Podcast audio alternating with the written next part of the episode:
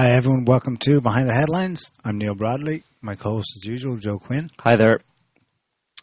This week on our show, we're going to carry on our conversation we had last week. You remember the development with Tr- Trump announcing the U.S. was pulling out of the Iran deal. Um, this is basically still in the news. It's still worth talking about. Um, it's kind of a mundane topic on the surface, but it does point to a lot of deeper potential changes coming up from the deeps, so to speak. Um, it's not clear how it's going to go, and we've pretty much given an, an outline of what we think about it. Um, I have to say, like day to day, I get one impression and then another, and I can see Mhm. it one way and now another way. It is quite in flux. It, we do think it's profound, though. I mean, it's potentially the splitting of or the parting of the ways of the Grand Alliance, the Atlantic Alliance between Europe and the quote unquote leader of the new free world, the United States of America. Um, this obviously involves Israel and Iran and the Middle East situation, but in a way, it that's kind of like the linchpin or trigger for the deeper issues hmm involving world trade, um, power hegemony, and it particularly concerns the U.S., of course, because they've been in that position for a long time. They would quite like to keep it that way. But then who is they? Along comes Trump, and this comes to the fore. Was this not an issue before, or is this Trump's doing? It's been um, it's been strange because Trump is obviously upsetting the status quo left, right, and center. Um, he's upsetting old allies. Uh, he's appeasing other allies, though, in some fronts. Um, one thing is clear about the man, though, that after like three years now of him being called first sexist, misogynist, racist, secondly, for two years, a Russian agent, and for one year, actually investigated by U.S. Congress as being said Russian agent, there's clearly a a range of forces, powerful forces, that still identify him as a major problem. hmm But then I juxtapose it with things like the Iran deal. America first, baby.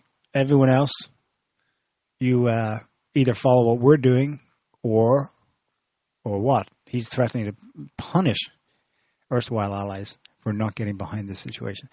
Um, I suppose the first thing I want to maybe talk about uh, is there were a lot of strong words last week from the Europeans in response to Trump's announcement.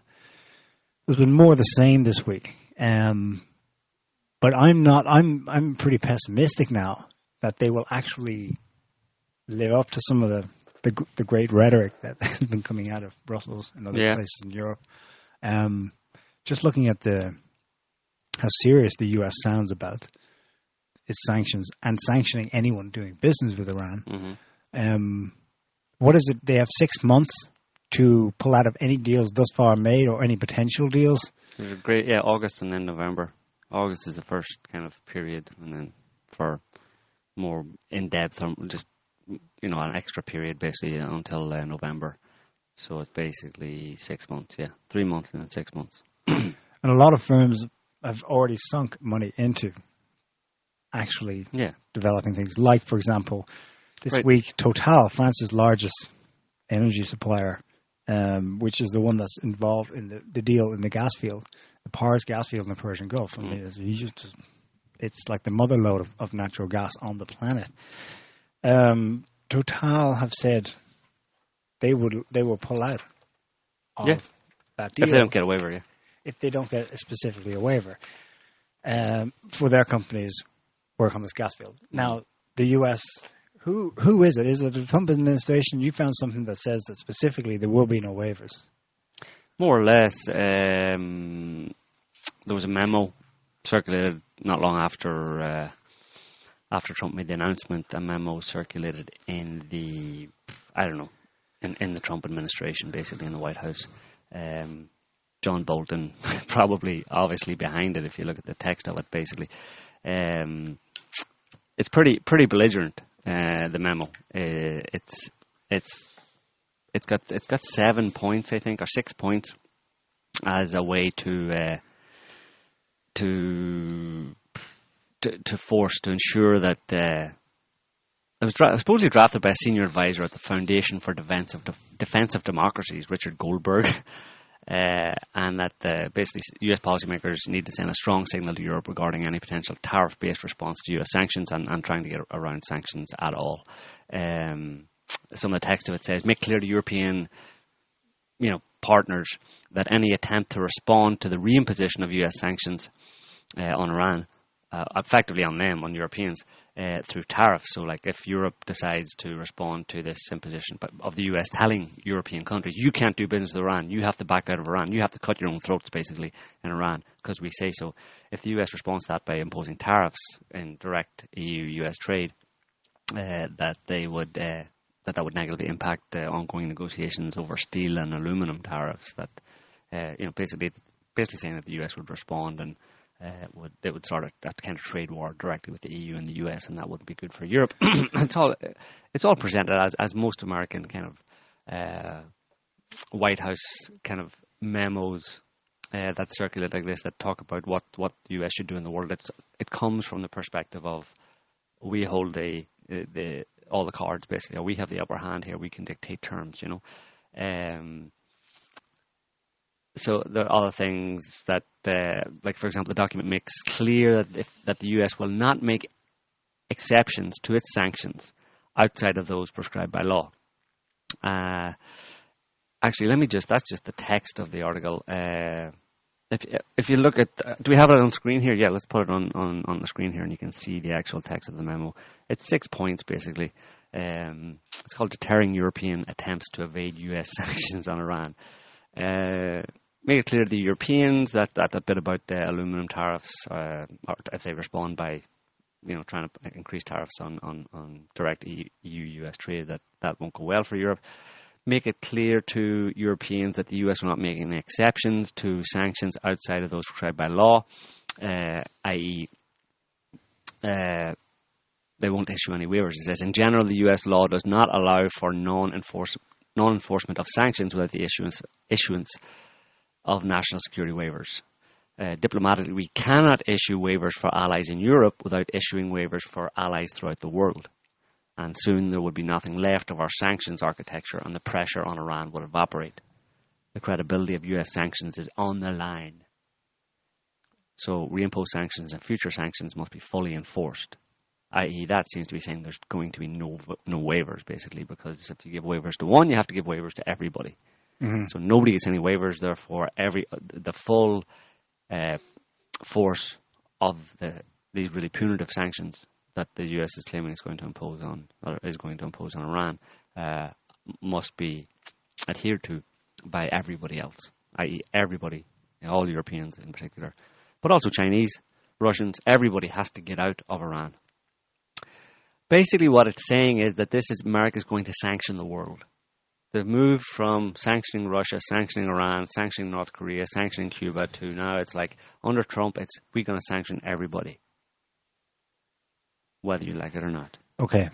Um, also, another point was to remind the European governments that U.S. financial sanctions apply to all foreign financial institutions. In quotes, which the U.S. Treasury Department has interpreted to include central banks or foreign state owned or controlled banks not just private banks.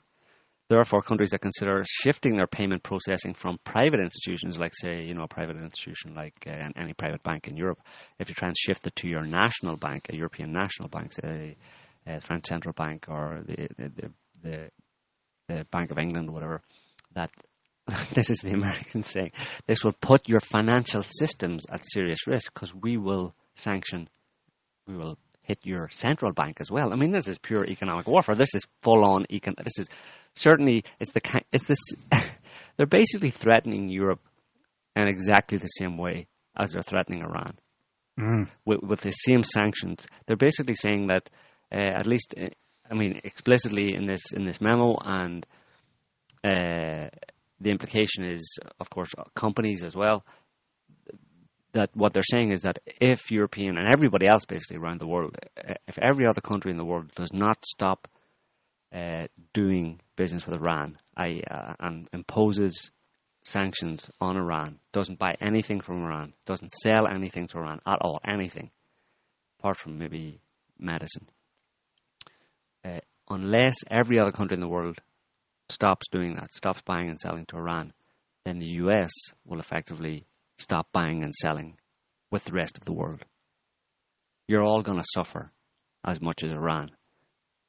So obviously the word hubris comes in there, where America thinks it can tell a country with five percent, five percent of the world's population, uh, can tell um, the rest of the world that all of you are going to get a severe beating if you don't do what I say, and that all of the rest of the world, the world will uh, comply with that.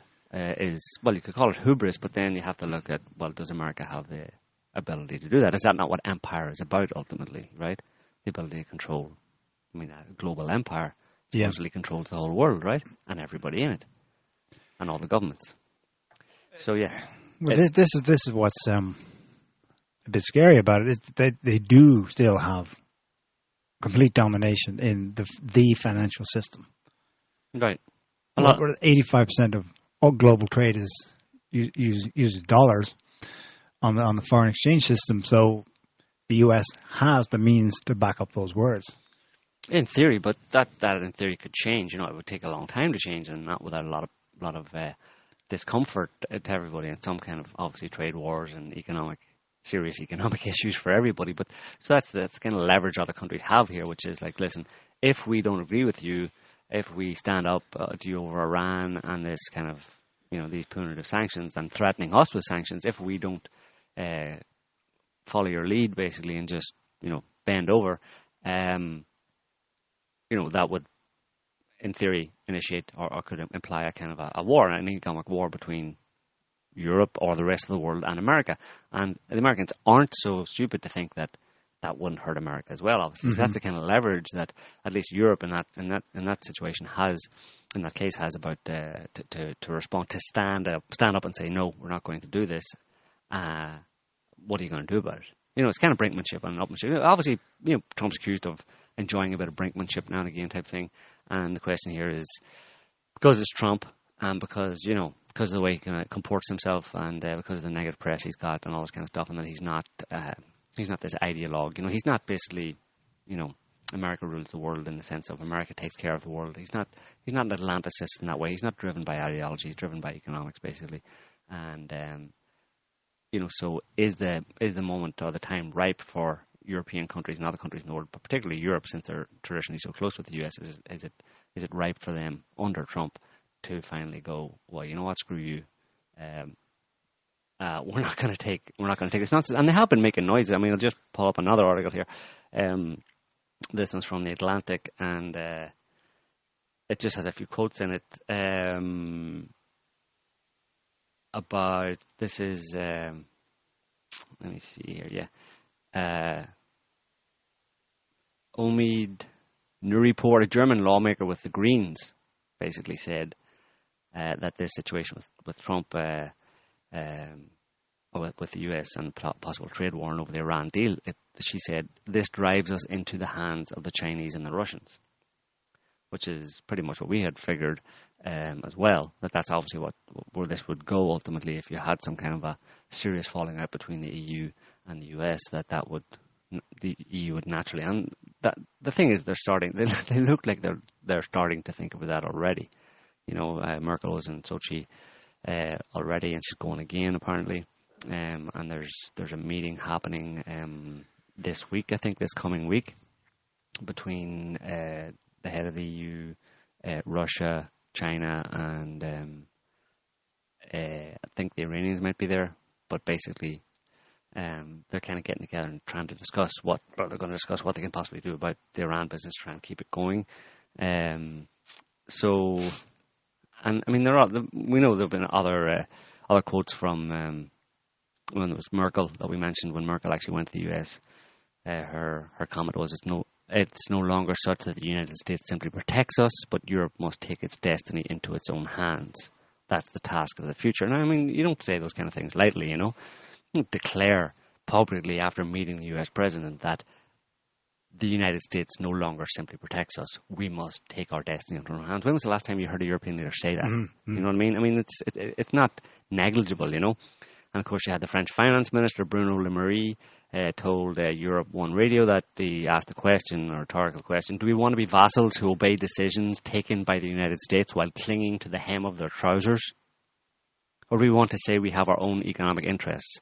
We consider we will continue to do trade with Iran.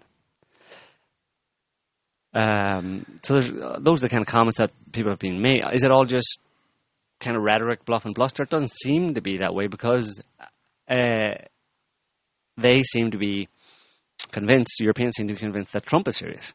Okay. So this, these comments aren't just throwaway comments because they're saying them in the context of their belief that Trump is deadly serious.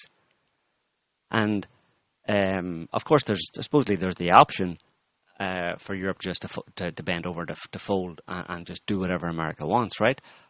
But I think this has this is happening in, in, in kind of two contexts. One, which is that this isn't just isolated to the Iran deal. The Europeans realize that this isn't just isolated to Iran. Um, that Trump obviously has already been talking about uh, quotas for you know basically trade directly between the EU and the US. He's basically it, the Iran deal is just one aspect of this. If it was only the Iran deal, Europe would probably fall in, in line if they could be sure that uh, the president or the US was going to maintain its kind of um, its its status of you know feed the world, basically protect the world, be the policeman of the world.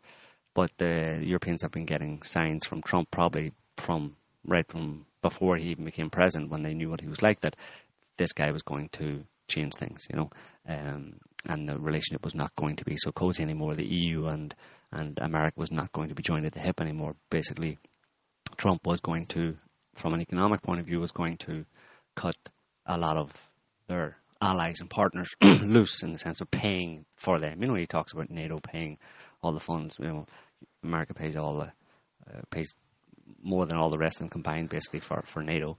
Um, but also it includes probably stuff in terms of humanitarian aid to other countries around the world, etc. He wants to cut all that off. Um, so it's not just Europe, but the rest of the world that have relied on, have got used to American largesse, let's say, for the past you know 40, 50, 60 years, uh, are starting to realize that that's not on offer anymore. Uh, so it's in that context that they're really taking it seriously, that they have to reconfigure their view on, on, on, on the world, the way the world works, and the way it has worked economically in the, in the context of America no longer being there to sort out everybody's problems. Mm-hmm. Um, so that's why I think it's kind of permanent, you know, it's serious, you know. Okay, but these large companies are saying we're going to pull out unless we get a waiver. They're not going to get one, so they're going. Total, Allianz, Siemens, they've all said we're backing out. So in the short term, Well- the US is going to get 100% of what it wants. Well, you have to, I mean, We have what to- the fine words about, you know, a new system, that's like Merkel said, it's for the future. Like Hmm. years and decades. But Hmm. now it's going to be continued vassalage well, that's for not the foreseeable future. That's not what they're saying. I mean, obviously, it's, it's not what they're saying, and and they have to separate companies from governments as well. Exactly, Com- but there is no strong because those companies. You see, you can't rely on industry to. They're just going to go. Well, well, uh, what about our profits for next Right, year? exactly, yeah. So, well, yeah, Right, we're but, getting out. There is no But it's up- but it's up to the governments to put something in place to uh, guarantee or to give safeguards, guarantees or, or provide safeguards for those companies that they can't, that they'll be able to avoid that they won't be punished uh, or they'll be compensated if they're punished by America. This memo about hitting even central banks. This is Yeah. from what two weeks ago, From a couple of days, few days after, yeah.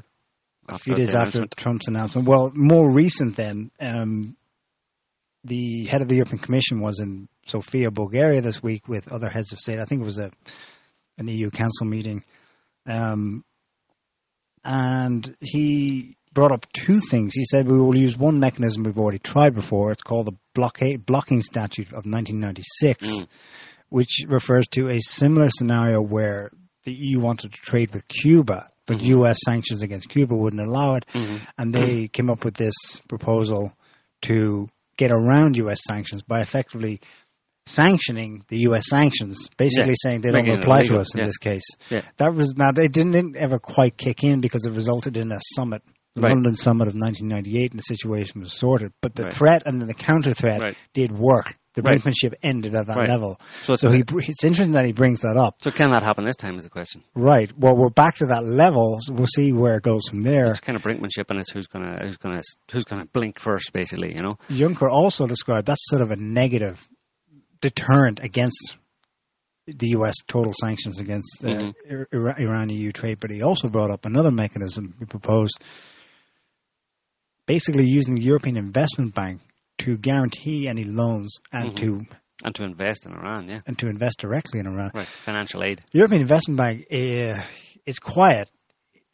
Varoufakis talked a lot about it because back in 2015, when he was exposing, if you like, the the, the craziness of the eurozone crisis Mhm. and the debt Greece is in, he kept bringing up the European Investment Bank. He said this sitting on a pile of cash, it could be used.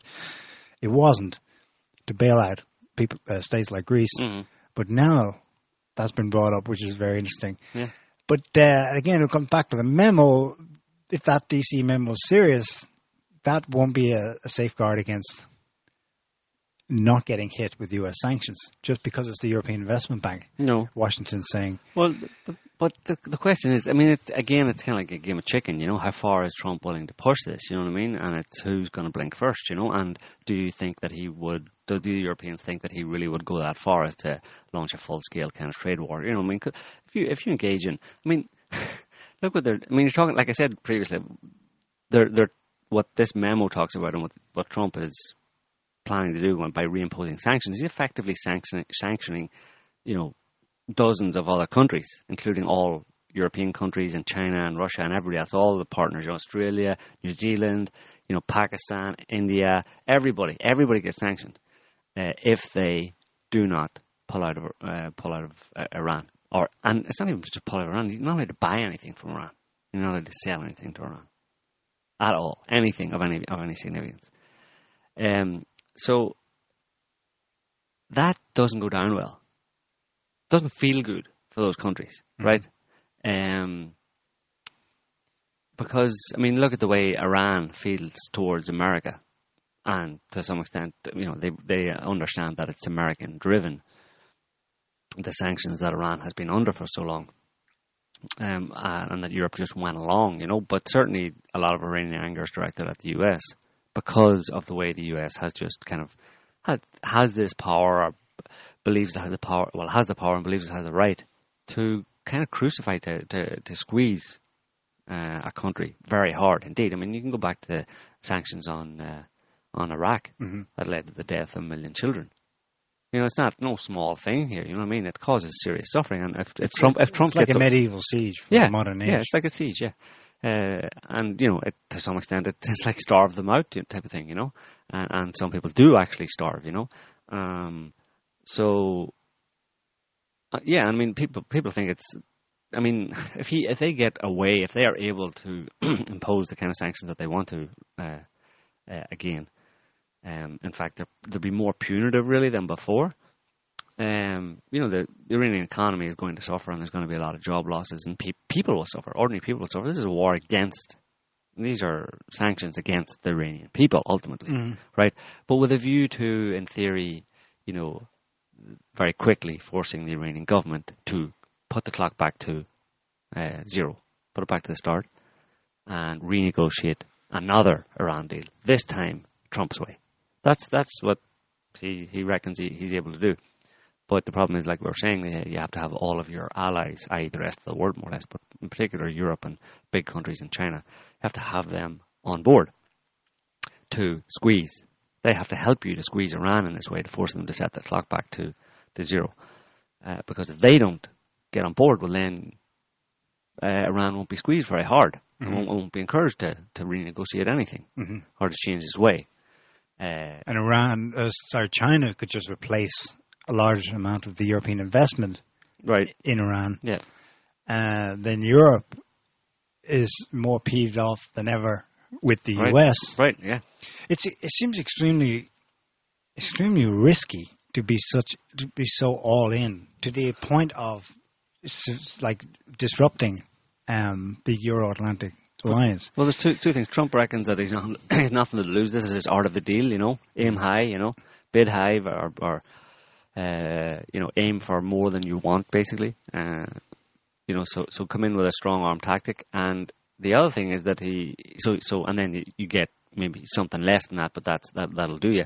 Um, so he's he's all about the brinkmanship, but he's also um, I don't think he's too concerned about souring relationships economically at least. But obviously, there's the personal relationships as well. But I mean, there's a realpolitik aspect, realpolitik as, aspect of this. We're in, uh, we're we're not really friends. You know, Trump and Merkel aren't best buddies. Like, there's no there's no you know, this mean we're not friends anymore? You know, and now we're enemies type thing. We're never really friends anymore. We're just we're leaders of different countries, and we have a, a relationship on that level. That's it. You know, there's no love lost in that respect. You know but you still want to be friendly enough. You know, it's basically not a war. It's not so much that they're not. It's not so much that they're allies or friends. It's just that they're not at war with each other. They're not. They're not enemies, but they're not really friends.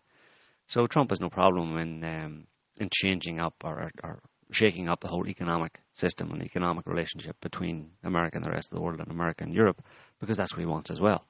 So he sees it as a kind of win-win. You know, he gets to maybe get what he wants on, on Iran by strong arming the whole world, and at the same time changing the economic dynamic between the US and the rest of the world uh, for his, from his perspective uh, in a positive direction for America. Um, so yeah, that that's that's what's going on. But I mean, there's so probably other things that he's not considering, which is that that souring of relationships where you do, even though you're still technically allies. Um, if the rest, if if Europe, for example, really does start to, uh, you know, not cooperate with America. That if and especially if Europe, as this uh, person in the, in the article that I just read um, mentioned, was th- pushing us into pushing us into the arms of of Russia and China. I mean, uh, that's it's not a good idea. I, I, mean, it's always been our contention that one of the main things that uh, that the U.S. has fought against has, or has uh, been very concerned about, and of course, I think um, I think it was Brzezinski said something along, along these lines years ago uh, that the last thing that America would ever want to see would be uh, Europe uh, allying itself, the European Union or Europe allying itself with, with Russia, you know, looking east rather mm-hmm. than west. Because um, that's a serious problem for America, basically, because you have a kind of a you're you're that far that much closer to uh, Eurasian integration does Trump not understand that, or does he not care about that? Maybe he sees that, that that's the way the wind is blowing anyway, in mm-hmm. a certain sense, you know. And we have to put this in the context, of course, of of a changing dynamic in the Middle East as well, you know. But at the same time, his actions seem to be uh, towards undoing those changes that have happened the, over the past few years in the Middle East. We have Russia coming in and emboldening, or um, Iran becoming more emboldened and stuff. Um, you know, he wants to by punishing Iran in this way, he wants to go back to restrain and contain Iran because Iran is effectively kind of like the linchpin or is seen as a, a core aspect of any potential Eurasian integration. And you want you don't want them to be independent basically because if it's an independent, strong, independent Iran, they'll basically do business with their neighbors and they'll see themselves as kind of right there in the middle of Eurasia, you know. Um, so you want to have as much control uh, you want to have Iran locked down or on, on a leash, basically, so that it does what you want it to do, and that, and that to that extent you can impede or at least shape any future Eurasian integration to uh, as much to your liking as is possible. You can't just let them all do what they want, basically. You know, I mean, you can't let all of Eurasia from Lisbon, from Western Europe over to China. You can't just let them all, you know, get on together and, and, and you know ignore America. You know, because mm-hmm. like we keep saying, it's eighty percent of the world's population, it's eighty percent of the world's resources in that in that landmass. But that seems to be coming about from what they don't want. Yeah.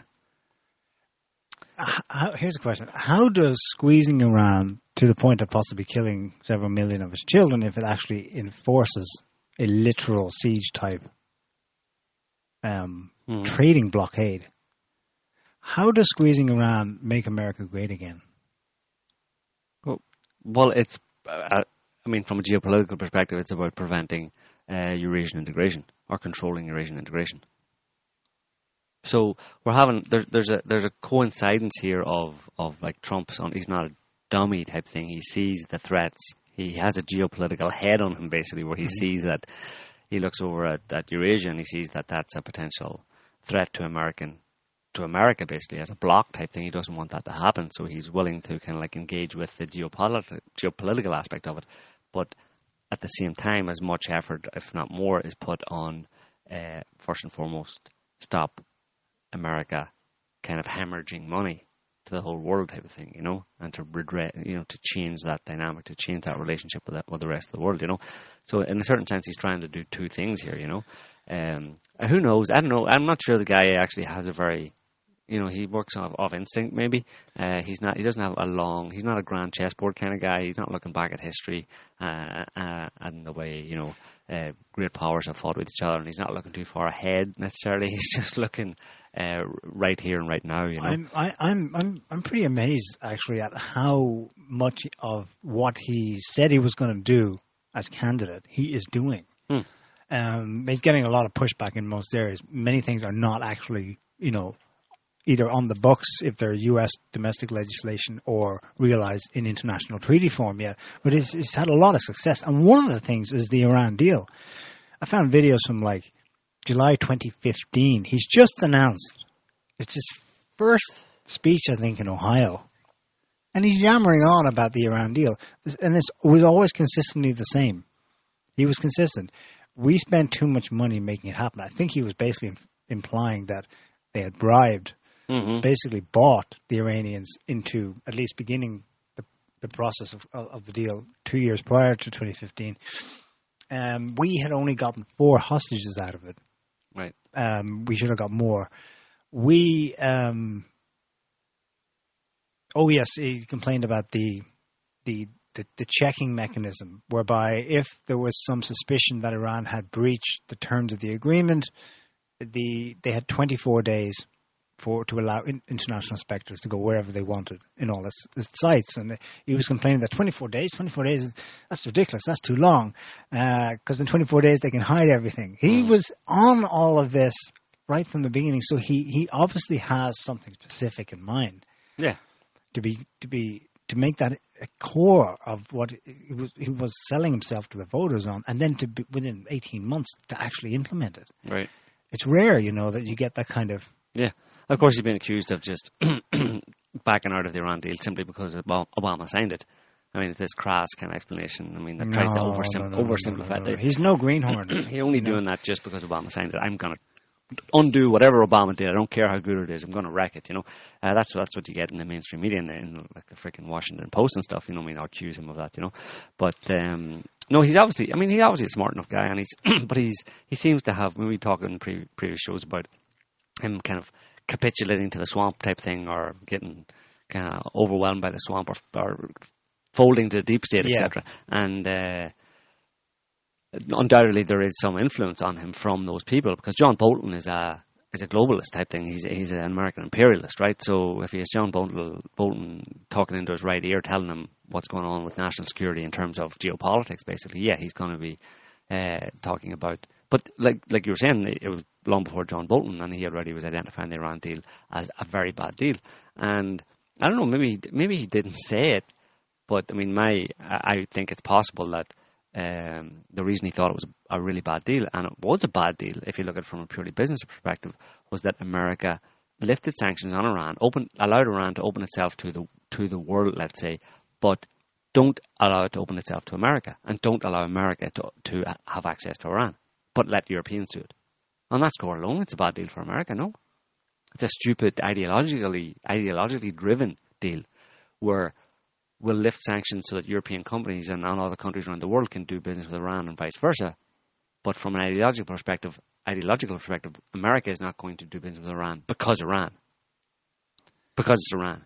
And because Israel. And because whatever, I don't know, you know, some other you know, basically ideological reasons that just make no, no practical sense whatsoever. And when Trump saw it, he's like, why, why, you know, I mean, I, I would suspect that if you were to say to him, you know, do you think it was a bad, you know, or suggest to him that it was a bad deal because American companies didn't get access to Iranian, uh, Iranian resources, like Iranian, you know, uh, to, to, to doing deals in Iran? He would probably say, yeah, of course that was a bad idea. You know, they get nothing out of it, and we, and it, America imposed on itself uh, that those strictures. So uh, effectively, you could look at it like the original the original Iran deal in 2015. Uh, the the result of it really was that Iran lifted or the US lifted sanctions for European countries, but kept those sanctions for itself. So America actually sanctioned itself. Okay. in a certain sense. It's it also sanctioned Iran because Iran hasn't been able to engage with global markets to a full extent, to the extent that it would like to have, because uh, the, of the sanctions that were still in place uh, in the US. US Iran sanctions were still in place after the Iran deal. Uh, so Iran didn't get full access to to the global uh, financial markets. Let's say m- most of which are, are are dominated or in the US, you know, are, are controlled by the US. But to the same extent, the US suffered. The US companies suffered uh, because they would like to be able to buy stuff from Iran and sell stuff to Iran, but they weren't allowed to. But Europe was. Mhm. So, uh, and then of course there's the other thing of you know ballistic missiles and what they're doing in Yemen and Syria and terrorism. That's all nonsense. I mean, there's a geopolitical geopolitical reality behind this that no one ever talks about. You know, um, I wonder. I mean, the whole nuke thing is nonsense. You know, the The- new thing is nonsense, but I wonder if Iran Well- is nonsense. I mean, any any American who's grown up in the last half century, Iran has always been the enemy, at least since 1979. So they would, of course, they would not be doing business with Iran so soon after they unilaterally punished the country. I mean, Right. that's going to happen. It's going to be a, a long period, several generations, whatever, to normalize things. Mm. especially with an I wonder lobby. if Trump was on it from the beginning because Europe would win and it would increase the European US trade deficit further. Mm. And he's like, no, we need to bring Europe back down and hopefully lift us back up. I wonder Right. if it's always been about the European trade issue Well- in substance for Trump as he sees it. Yeah. Because it's it's hard not to separate these issues. You've got the Europeans coming over just before, obviously on their case to plead for not to leave. He's doing it anyway. While just before they come, he announces these uh, the the sanctions directly against Europe. Um, No, they're not sanctions, of course. We're supposed to call them by their proper name, the trade tariffs. Right. But it's all trade tariffs. Right. One is just a more acrimonious term because it has implication of you know you did wrong. Yeah. The other one is more like, well, that's just real politics Yeah. and business. I mean, Whatever. tra- it's all tariffs. Yeah. So trade tariffs, you can put trade tariffs so high that it's more or less like sanctions. You're more or less saying we're not going to buy anything from you, and you're not, or you're not going to sell anything It to us because you can't because yeah. we put so many tariffs on your goods that nobody's going to buy them. So you may as well. We're basically saying you're not allowed to say anything, anything to us. That's so tariffs can be pretty It- much the same it- thing it's- as sanctions. Yeah, Yeah, it's, it's not even a money raising scheme. What you do is you slap the tariff so high, can't it, will stop coming tomorrow, immediately, all of it, 100%. Mhm. So that was done to Europe prior prior to the Iran issue coming up again recently. Well, they were talked about. Tariffs were Okay. talked about, and quotas. it's all wrapped up together. First of all, quotas, then tariffs, then. Um, this and also and now he's talking. I mean, all the talk and now and this memo talking about you know uh, if in response to uh, the U.S. reimposing sanctions on European company, companies, stopping them doing uh, deals with Iran, uh, if in response to that European companies start to mess with tariffs on uh, aluminum, uh, that the US will mess back with those tariffs on aluminum. Basically, you know, he- he's talking. So it's all it's all talked about in the context of. I mean, there's there's no separation between those tariffs and quotas, etc. The, the discussions that happened before uh, Trump backed out of the, the Iran deal and the Iran deal itself. It all seems to be a piece. So I would tend to kind of agree with you on that one. That uh, for Trump, it's been basically it's and that all brings it back to make America great again. First, you know, economic um, Trump's economic kind of mandate of you know, bring jobs back to America, basically stop hemorrhaging money, you know, cut costs, you know, blah blah blah, American workers, etc. That all seems to be what it all comes back to, basically. the East Coast Liberals were delighted when Steve Bannon left the White House, but Steve Bannon didn't. In what he was there for, he never left because Trump was on it from the beginning. Steve Right. Bannon's whole shtick is economic nationalism. Right. Making America great again, jobs first, rebuild our infrastructure, get the best trade deals, yada yada yada, Mm-hmm. pull out of TTIP and stuff. That was Steve Bannon and Donald Trump before Steve Bannon even went on this campaign. Anyway, Steve Bannon leaves. And it's exactly the same. It's been seamless. Mm. Trump is just completely breathless. He goes from one thing to the next thing to the next thing. This, the responses from, from Brussels this week, uh, saying, "Well, w- we've got our own means of, deal, you know, coming back to you." Trump didn't even hadn't even had time to respond to them. On Thursday, he has the NATO Secretary General in, Jens Stoltenberg, and I know you've you've already said that. Well, that's a big beef for Trump, and you know they're not paying. Why are we paying the largest share? Well, Stoltenberg was over there to to announce that every single every single member has increased their spending. So it's breathless. There are things are happening, and it's because of him. But no sooner had that Stoltenberg was then pushed out the door, and next thing there's huge. It's still going on. I think it was still going on yesterday. Mega, mega trade talks between the U.S. and China. Right. It's completely breathless. It's all in the same week. Yeah. The deficit from the U.S. to Europe's roughly 150 billion. It's more than twice that with respect to China. hmm Um, and apparently, there's been some progress for the U.S. He- He's on the verge of convincing the Chinese to import more from the U.S. Even though the Chinese have just a few weeks ago already issued counter sanctions. I knew I said sanctions. It's counter tariffs to Trump's tariffs on, on, on steel. Mhm. So it's all one seamless, open negotiation with everyone. Right. And that's why it can get like totally confusing. Am I talking about tariffs now or sanctions? Well, what part of the world are we in? We're in all of it. It's all Right. it's all being discussed at once. Yeah, Yeah, and it's all being changed. I mean, it's all it's all it's all to do. I mean, you can blame it on Donald Trump, and people obviously blame it on Donald Trump. It all went wrong under Donald Trump. But there's another aspect to this: is that is that is it not? Was it was the time not ripe for this to happen anyway? In that respect, you know, was was this was this not always going to happen? Was the American uh, kind of global um, patrimony, let's say, um, if you want to put a positive spin on it, was it always not going to come to an end at some point? Uh, as other countries in the world come of age, let's say economically and through technology, etc. I mean, the world is going to have to change. You know, it's been it's been a a, a, a world dominated by the U.S. for a very relatively well, very short period of time. Let's say you go back to go back at the furthest, let's say to the First World War. Let's say so so maybe a hundred years. Um, and in that hundred years, if you think about it, from say 1914 or 1918 until 2018, uh, the world has changed dramatically. You know, uh, during most of the 20th century, it was possible for a high-tech U.S. with its fingers in you know pies all around the world to dominate and control and strong arm and browbeat everybody around the world and to to rule supreme type thing. But as technology caught up around uh, the in other countries around the world, it was inevitably inevitably going to going to change the whole structure of of, of that kind of like America being the, the strongest and the most powerful was obviously going to change. And I mean, we've seen that with Russia, we've seen it with China, uh, even from a mil- military perspective. Uh, that totally changes the game, you know, because if America was able to rule the world based on military might for most of the 20th century, well, in the latter, in, in the ver- at the very end of the 20th century, and at the beginning of it, really right now, at the beginning of the 21st century, in the, in the first 20 years of the 20th, 20th, 21st century, um, the progress of the change in the military prowess of all our major powers in the world have, has changed dramatically. That obviously has implications for America ruling the world via unchallenged military might. Why? Because their military might isn't unchallenged anymore. Therefore, their ability to rule the world is not uh, as, as significant as it was before. And that then has knock on effects for, well, how, what's America's new place in the world then? Is it going to have to take a step down? Is it when, when other countries like China and Russia can push back militarily, push America out of regions militarily, does that not have implications for America's economic policy? Mm-hmm.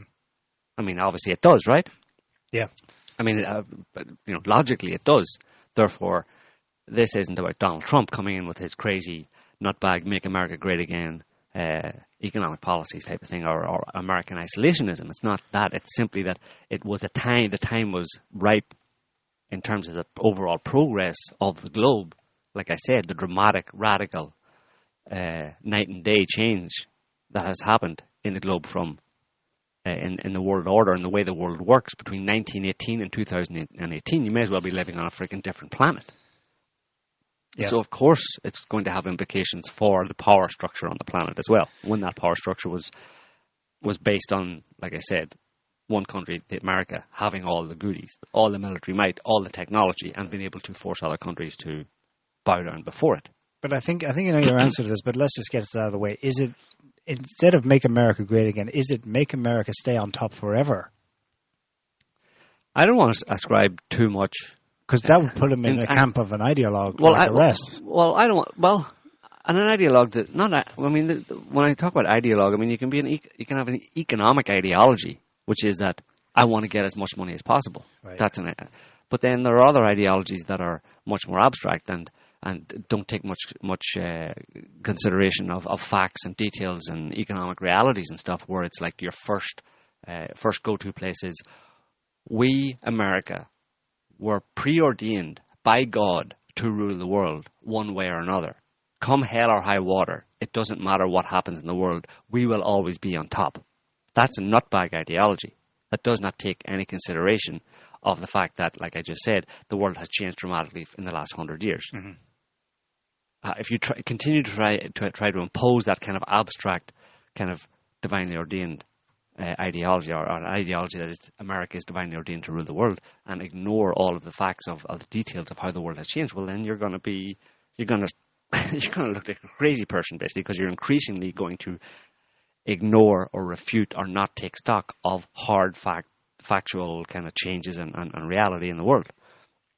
So, but I don't want to. I wouldn't want to ascribe too much um, kind of insight or uh, to, to Trump or, or kind of um, awareness to him, but it's possible that he, you know, that he has, you know, that he is aware of, of, of all of that, of, of the changing nature of the world, basically. Uh, I don't, what I mean is, I don't want to. God forbid, God forbid that I would say that he's a realist, because that's exactly what everybody says he's not. Right? He's an delusional, orange-headed monster, you know, who rambles on Twitter and can't even spell his wife's name properly, type thing. You know. So, uh, how can I say that he's a real pragmatist and a real realist with actual foresight into what's really going on in the world, far more than the deep state ideologues? he he's grounded or ba- he has his head based in, in reality, and he can see uh, where the world's going, and he's trying to take, uh, trying to, you know, take uh, take action or, or, or change American policy that would keep it at, that would do the best for America in a changing world, basically in a changing world, as in um, where he, where he's w- willing and, and attempting to accept that the world is changing and there's nothing he can do about it. That there are serious, significant changes happening in the power structure across the world, and that America has to fight hard and fight smart to rema- to retain as much of its influence and power as it possibly can. But he's not about to kind of like decide that because the world is changing and other countries are rising up, that's very bad. We must destroy them.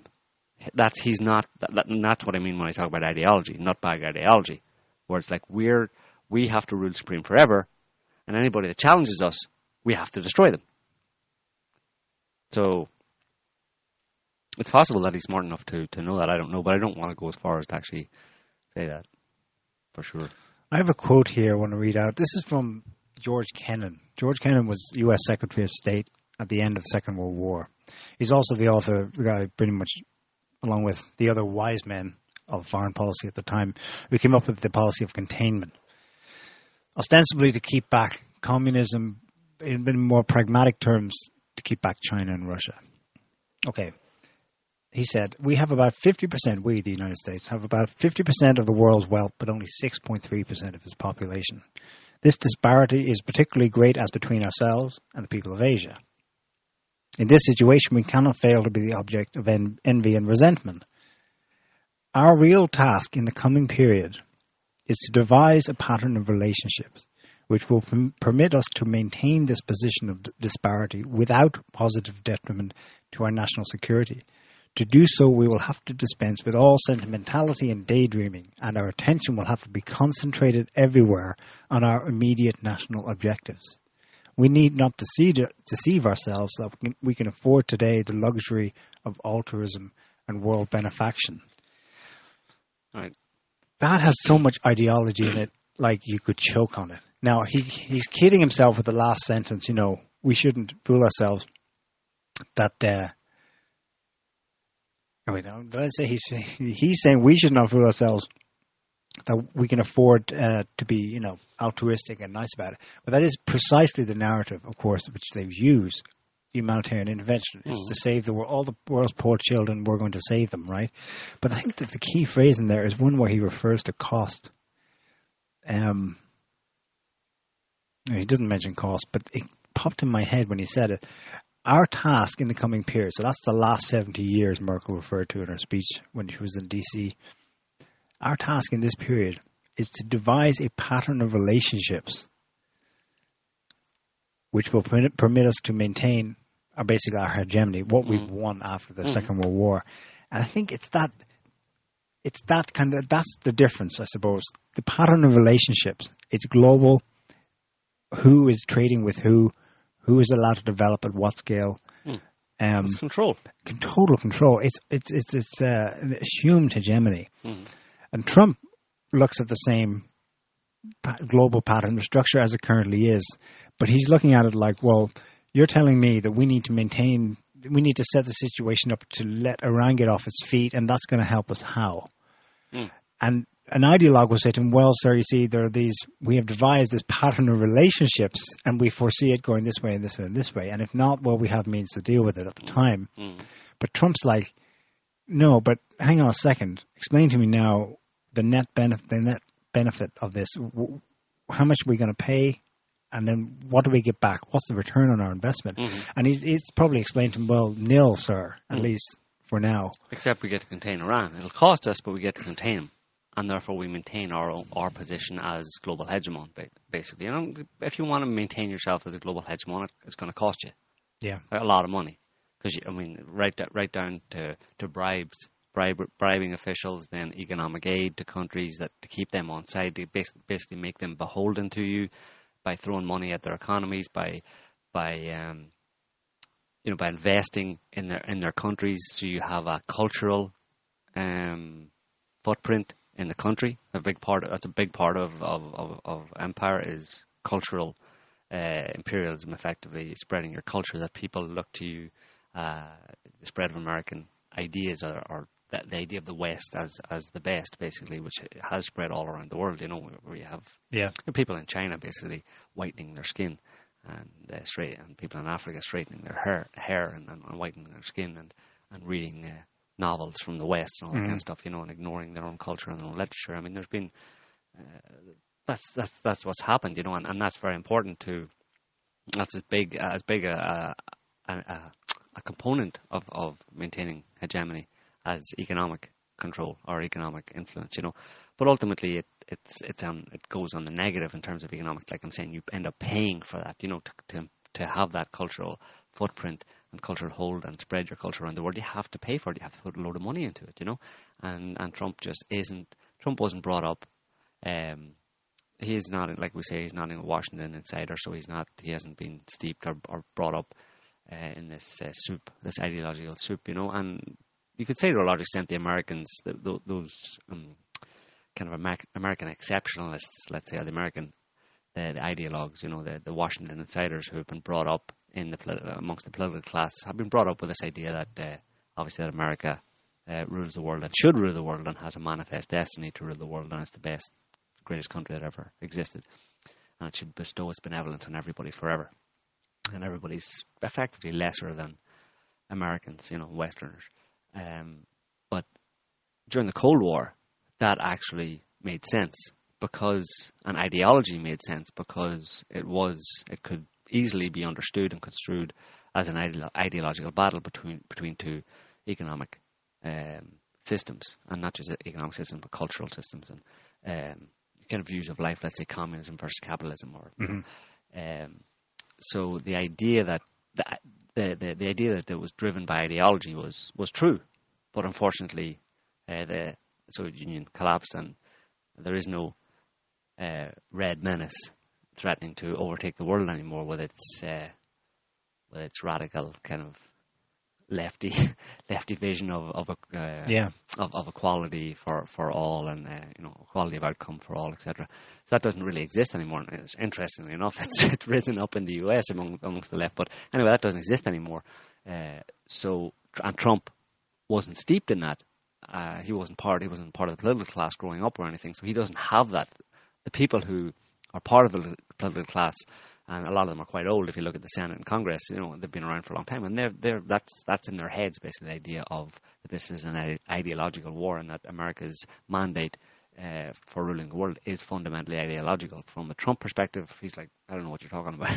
I wasn't part of that game, so I don't know what you mean. I'm a, I'm a businessman, and uh, I'm running America like a business. I look at the American economy like uh, like my like a business. Like it's it's just like another business to me. And and here's all the problems I see with it, and I want to of course, he's going to leverage the influence that America has around the world, that America has obtained through spreading its through its imperial kind of uh, expansion around the world over the past 70 or 80 years.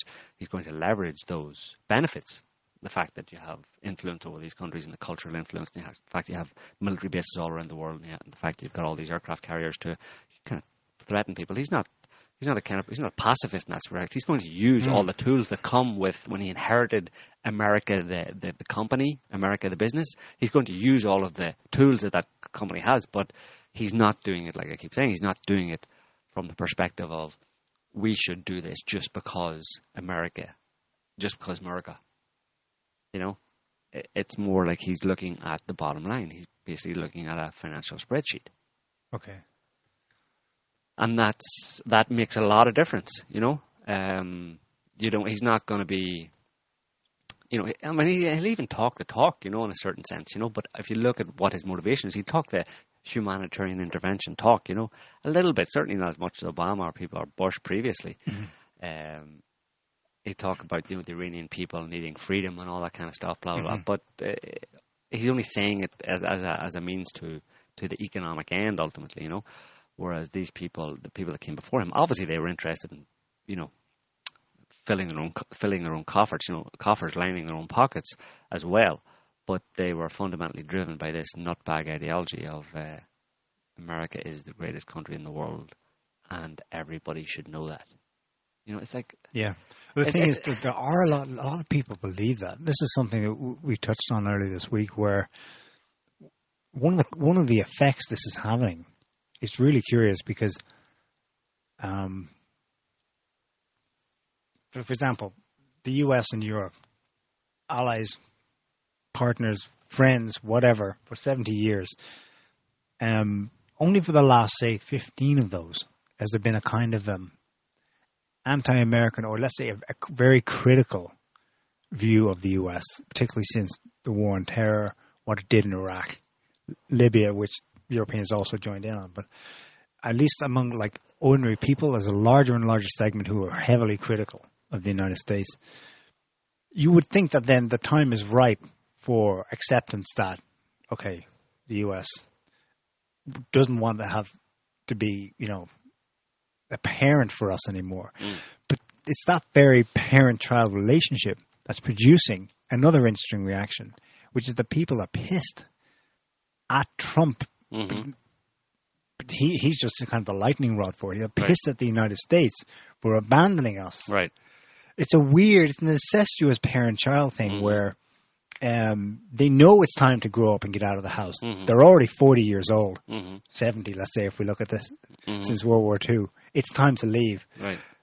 And yet, what was what were the very first reactions when Trump came on the scene? It was like shock and horror. You know, mm-hmm. uh, they they've made at least nominal promises or apparently actual increases in defense spending to keep the U.S. happy to keep mm. on board. But that's that's already a losing. That's not going to change mm-hmm. anything. Mm. No. Trump is deadly serious about you know kicking them out of the house. Mm.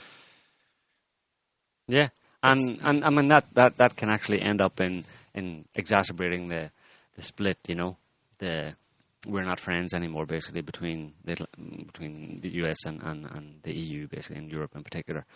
I mean, there's no love lost between Russia and China and America. They don't see themselves as partners, or never did. But certainly, the EU. The reason we're talking about the EU is because, like I've said, the EU is, has been joined at the hip basically since uh, uh, with the US, you know, economically and ideologically and culturally uh, since America came online. Let's say uh, in the first half of the of the 20th century, um, and for the U, for the US to to like you're saying kick kick them out basically kick the EU out of the house type of thing and say listen we're not you're you're you know you're not a kid anymore. Uh, and of course Merkel more or less said that we have to you know chart our own destiny. America's not going to protect us anymore. That can engender behind the scenes a kind of a resentment you know? There's there's a lot of love lost there let's say uh, on both sides because of course the deep staters in the US they don't want to like lose Europe to Russia right? Right. They're gonna no. they're gonna kick back as well yeah, well, they're going to try to, but I mean, the thing is, once you kick the kids out of the house in that way, they're not happy with you. There's a lot of resentment. It takes a long time for them to kind of grow up and kind of like you know see you know until they can establish themselves on their own type of thing and become independent and become adult. They're gonna there's gonna be that resentment of you know basically like they, like they were abandoned basically. You know what I mean? Um, and it's not fair, you know, because you set up a system where you were protecting us all these years, and then suddenly you say you're not. It's a bit of a shock, you know. It, it kind of feels like you don't like me anymore, like you don't love me anymore, you know. Where's my daddy, you know?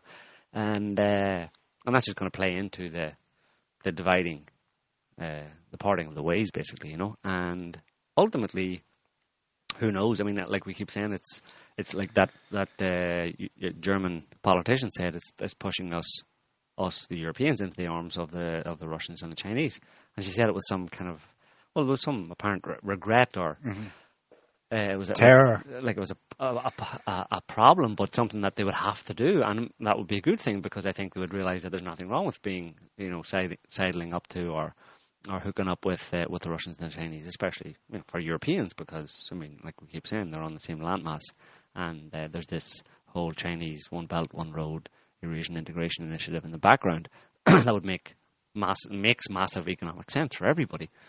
Um, so it's it's it's overall it's good because if you break by breaking that ideological grip that Europe or that America had on Europe or Europe had with America, I mean you're just going to further a natural the natural process, the natural order that is right there waiting to to manifest itself of more integrated Eurasian landmass, you know.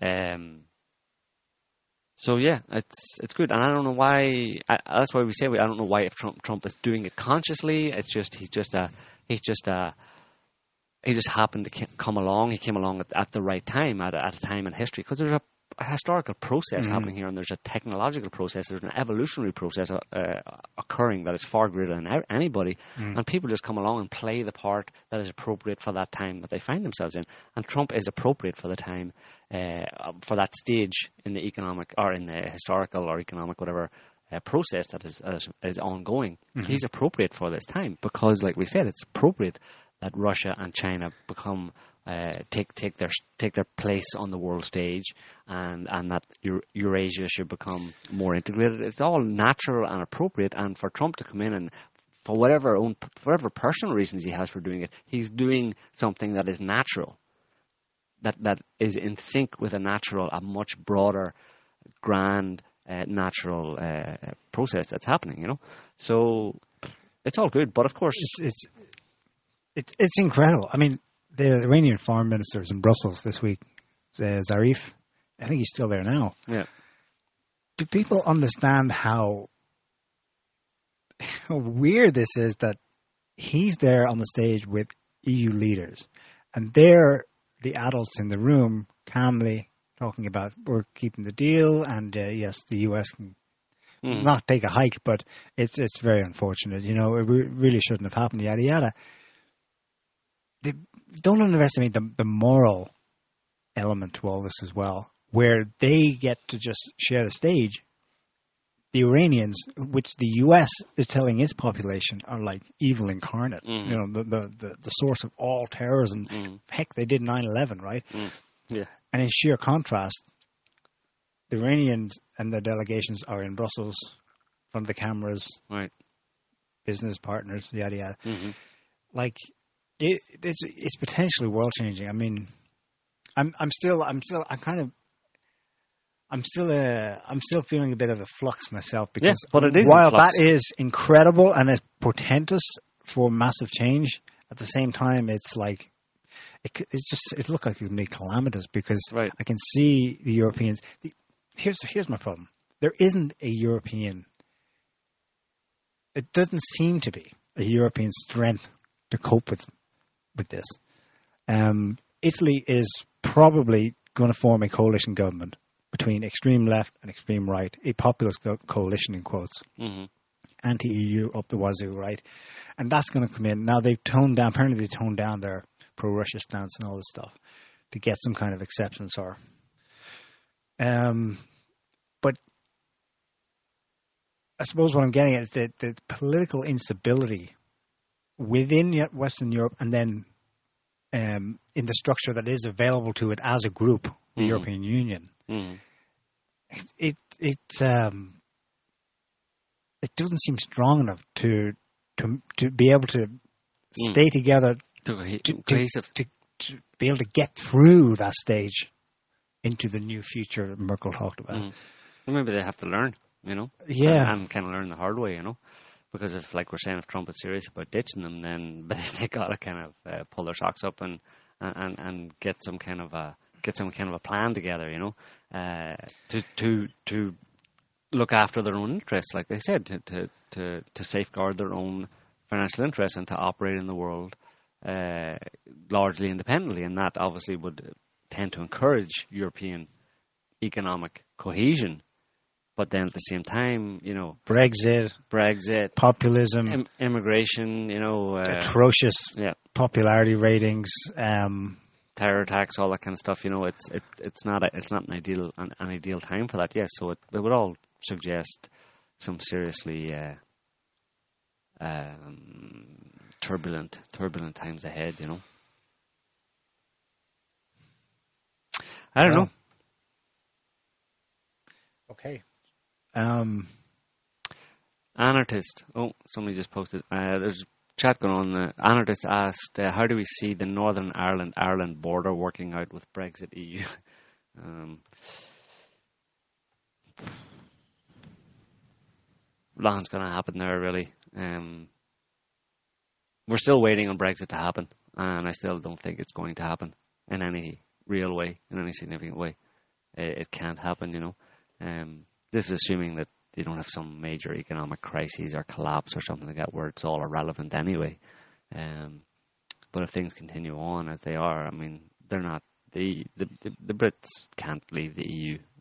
it's ridiculous. It's like I don't know. It's like I don't know what a good analogy is, but it's like someone living in a in a small community, you know, in a suburb of maybe twenty houses, and uh, they say that they're going to leave um, and move, they don't, you know, mhm. and they just keep living there. Uh, and they keep talking to their neighbours, keep doing what they always did, but they say, by the way, we don't live here anymore. You know, they put up a different, a different, a, a different address on their house. yeah, Uh, and rename their portion of the street, yeah, the, their section of the street is renamed. but they still live on that street. They still live on the street, still talk to their neighbours, still they still get their trash collected by the same people like like, like everybody else around them. It's this ridiculous situation, you know, and um, and the Ireland thing, the, the Ireland Northern Ireland thing is is a big, obviously a big um, uh, fly in the ointment there, and it's it's one of the it's not uh, all of it, but it's one of the aspects that just make it very clear that it's it was ridiculous contention in the first place. Uh, it just adds that extra juicy bit of kind of torment to the to the Conservatives, to the Tories uh, uh, predicament that they find themselves in. You know, I mean, they can't leave, they can't they can't leave the EU because they're so economically intertwined with the EU that it's ridiculous to even suggest it.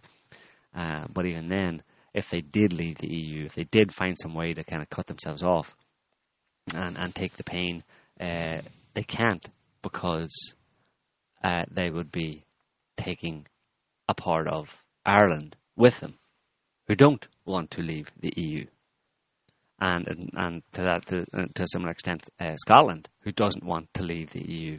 They'd be trying to take them with them, you know. So it threatens the actual dissolution. Brexit threatens the uh, threatens the dissolution of the United Kingdom. Um, so it's just it's just a it's a complete farce that whole thing. And I just every time I see an article about it, I just laugh because it's the same stuff. Uh, yep, no progress on Brexit yet. You know, five years down the line. Well, we're still waiting on some progress on the Brexit thing. If you remember that from uh, eight years ago, that was when Britain decided to leave the EU, but uh, haven't quite managed it yet. Talks are still ongoing. Somewhere in the bowels of some building in Brussels, there's two people talking about Brexit. Um, Apparently, it's Ireland's fault. Yeah, it's all Ireland's fault. Always was. It's it's Always has been. It's been a pain in the backside. it's it's it's it's the revenge, the delayed, bit late the revenge of the Irish against the British, but I think uh, the, the better late than never. British elite, the establishment, let's say in the UK, is it's it's undergoing the same kind of freak out as happening in the US, where this new reality, multipolarity, Mm.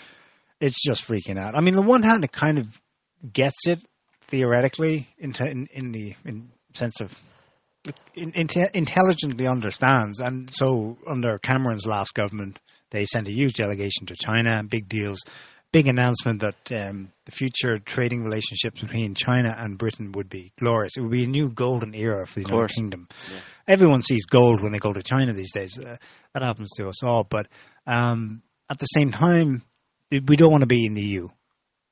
Oh, but we want our forces in Poland to keep back the Russian bear. Oh, by the way, we're now leaving the EU and we're building an alliance against Russia. Hmm. Okay, Yeah, makes complete it, sense. it- they're trying to get a half of one thing and half of the other out of the wrong things. It's it's it's messy, and I think it's it's it's the kind of it's the same problem affecting everyone else. It's, things are in flux, Well, they and they want to have as many you know um, irons in the fire as possible. Right. But some of those irons are, are they're duds, Mhm. you know. Yeah, they're not and they're up yet. using them at the wrong time for the wrong situation. Yeah. And um, the EU has it definitely has the UK um, by the nuts By the when it comes to the border issue. not just the border issue, but the Europe issue and trade issues. Yeah. I mean, they're screwed, like basically. I mean, you know, Calais is what? What is it? Twenty-two miles from Dover across a little stretch of sea. You know, it's ridiculous. Um, yeah, it's a it's kind of the birth of a it's the birth of a new world order. Didn't George W. Hey, Herbert Walker Bush talk about that way back in the nineties?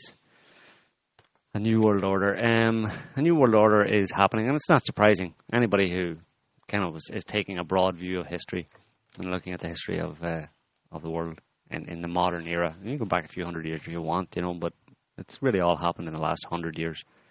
And like I keep I keep stressing is that is the the change in technology and the development of technology from tech just tech that has changed people's lives to the way businesses works to the way the economy works to the way the world works the way you live and also the mil- military uh, military power uh, tech technology has revolutionized the world basically in the past hundred years, and even in the past fifty years, or even less.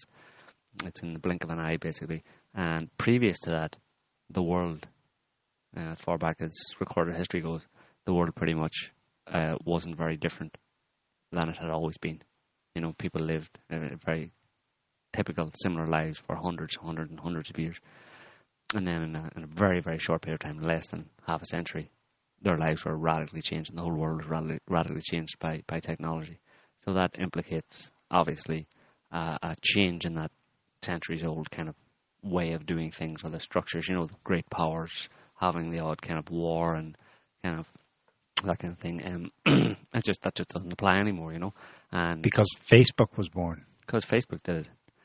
Well, Facebook's part of it as well, but and, and it's not all positive as a thing. You know, obviously technology has a has a dark side as well, but um, it's a it's a changing. There's some radical changes uh, are are happening and have to happen in the world, and it obviously those kind of big changes, uh, you know, imply or almost require uh, a large amount of turmoil and and people freaking out and not people not happy with the change, people resisting strongly, resisting the change, not wanting the world to change. Uh, but it's it's going there anyway, with them or without them, you know. So you either get with it, or or you or, or you get kind of wiped out, basically. Um, but they'll do their best. Some of them will do their best to uh, to stop to try and stop the change, or to at least, if the change has to happen, it has to happen and more or less retain the existing power structures, you know, in exactly the same way uh, as there was before, you know. But that that's not a that's not not something you can demand either, you know. Uh, again, because of primary well, military technology and stuff is, is is a big aspect to it. Like, I mean, not to overstate the point, but I mean the fact that Russia could do what it did in Syria, I mean that's a first really in modern history and in our experience of history and the way we've looked at the last hundred years uh, and the West ruling. Uh, that's kind of like the first time that in, in that era that um, another major power was able to, uh, let's say in the past 50 years, was able to go in and and uh, checkmate, effectively checkmate or stop the US doing what it what it has always done, um, and that's all down to technology, basically. Um, so yeah. Um, yeah, so I suppose we just have to wait and see on the on the whole Iran business. We'll have to wait and see. It's still, like we say, in flux, and you're going to hear all sorts of statements coming out of, of different quarters. Uh, you don't should, shouldn't take any of them at face value without uh, kind of reading behind behind the headlines type thing, um, and thinking about uh, that what we're talking, what we've been saying, thinking about that kind of process that's ongoing that has much more power than than any individual or any individual country, and um, there.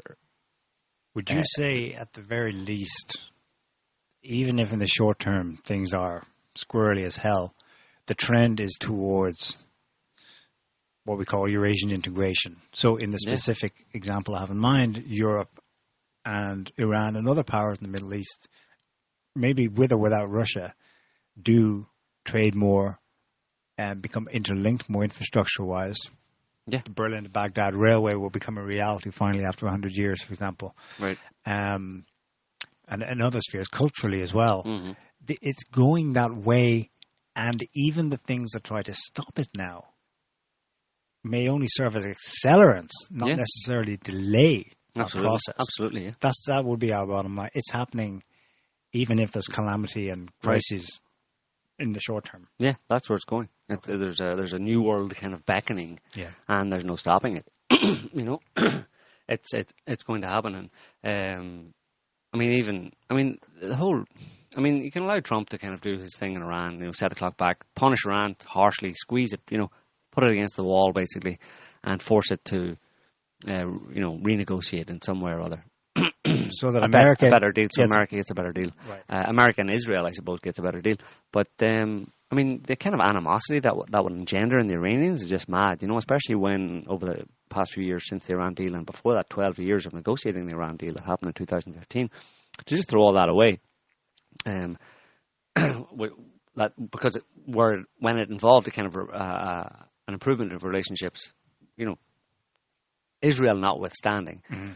but certainly improved the relationships between uh, uh, Iran and much of the rest of the world. And you know, Iran's no threat to anybody. Basically, is the, is the bottom line. Uh, Israel's statements again, notwithstanding, because Israel is just talking. Uh, it's talking. It's got a narrative there of uh, Iran wants to wipe us out and state sponsor of terrorism. Yada yada. That's just calling people names because you don't like them for another reason, Mhm. right? You know, when you don't like someone because they're doing something, you don't often sit down and specify exactly what your problem is with them you actually just try to demonize them call them names. Tell all their friends that they're a bad, bad word type thing, a bad name. Um, that's basically what the Iran nukes, and Iran wants to wipe out Israel, and Iran's a state sponsor of terrorism. Blah blah. That's what all that is. You know, there's obviously another reason uh, why all that's being said, and it's it's to do, like we said, with um, these people fearing. They're just af- afraid. You know, the people who have sat on top of the pile for so long are just they're scaredy cats, really, of of a change, Change. a change, and just scared of change. Yeah, change that they might not necessarily lose much. in. I Right. mean, if Trump's not the ideologue, uh, the let's say he's not so concerned about losing America's number one in a hegemonic sense, but he is concerned about the bottom line. Right. There's no reason the U.S. can't get Yeah. plenty rich Right. from all of this. Right. Yeah, but they have they've had a lot more than their fair share for the Mhm. past seventy or eighty years, and they've become accustomed to having that. And people who get accustomed to, to living really high on the hog, you know, tend to resist the idea of taking taking a few steps down. You know, even if it's still pretty still high on the hog, they they don't want to do it because it's just well, it's just selfishness and greed, right? so, um, but it seems that uh, feckless as he is, Trump is trying to find some way to to do that, you know, in all while also pandering to the state and having to allow people like John Bolton, Bolton to whisper in his ear and all that kind of stuff, you know. It's a real mess, like you know, and only a a doofus like Trump would actually be able to survive that kind of a situation, you know, without going bonkers, you know, without going mad. Um, so yeah, Okay. so I think we'll uh, leave it there for this week, folks. A little bit early, but I think we covered the topic more or less. Just wanted to update you on what was going on, or what we think is going on. Anyway, of course, it's all subject to revision and to uh, what may or may not happen down the line. But we're going to find out over the next few months, obviously, as America attempts to impose really harsh. I mean, you have a look at if you if you look, if you have a look at them, they're attempting to impose seriously punitive. I mean, it's pretty. It's economic war. Yeah. It's vicious economic war on Iran, and like we said earlier on in the show, it you know it could very easily involve the deaths of a large number of Iranian people through you know indirectly through lack of supplies, lack of uh, lack of food, lack of whatever you know, um, people just you know not having a home or you know becoming homeless or whatever. There's all sorts of different knock-on effects of those kind of sanctions if they persist for any length of time, and uh, the only thing that possibly stands in the way of that happening right right now is like we've been saying is Europe and its potential response uh, to to the, these sanctions, these U.S. sanctions, which are also on Europe by implication, uh, or indirectly being imposed on Europe. So we're gonna have to wait and see uh, how that how that pans out. But it's between now and August, so a couple of months, and then two or three months, and then another two three months after that. By the end of the year, we'll know what way the wind is blowing, basically, and it may be blowing up a blowing up a storm by then. Okay, so thanks for listening to the show, guys. Uh, we hope you enjoyed it. We'll be back next week with another one. Um, until then, have a good evening. See you next week. Bye.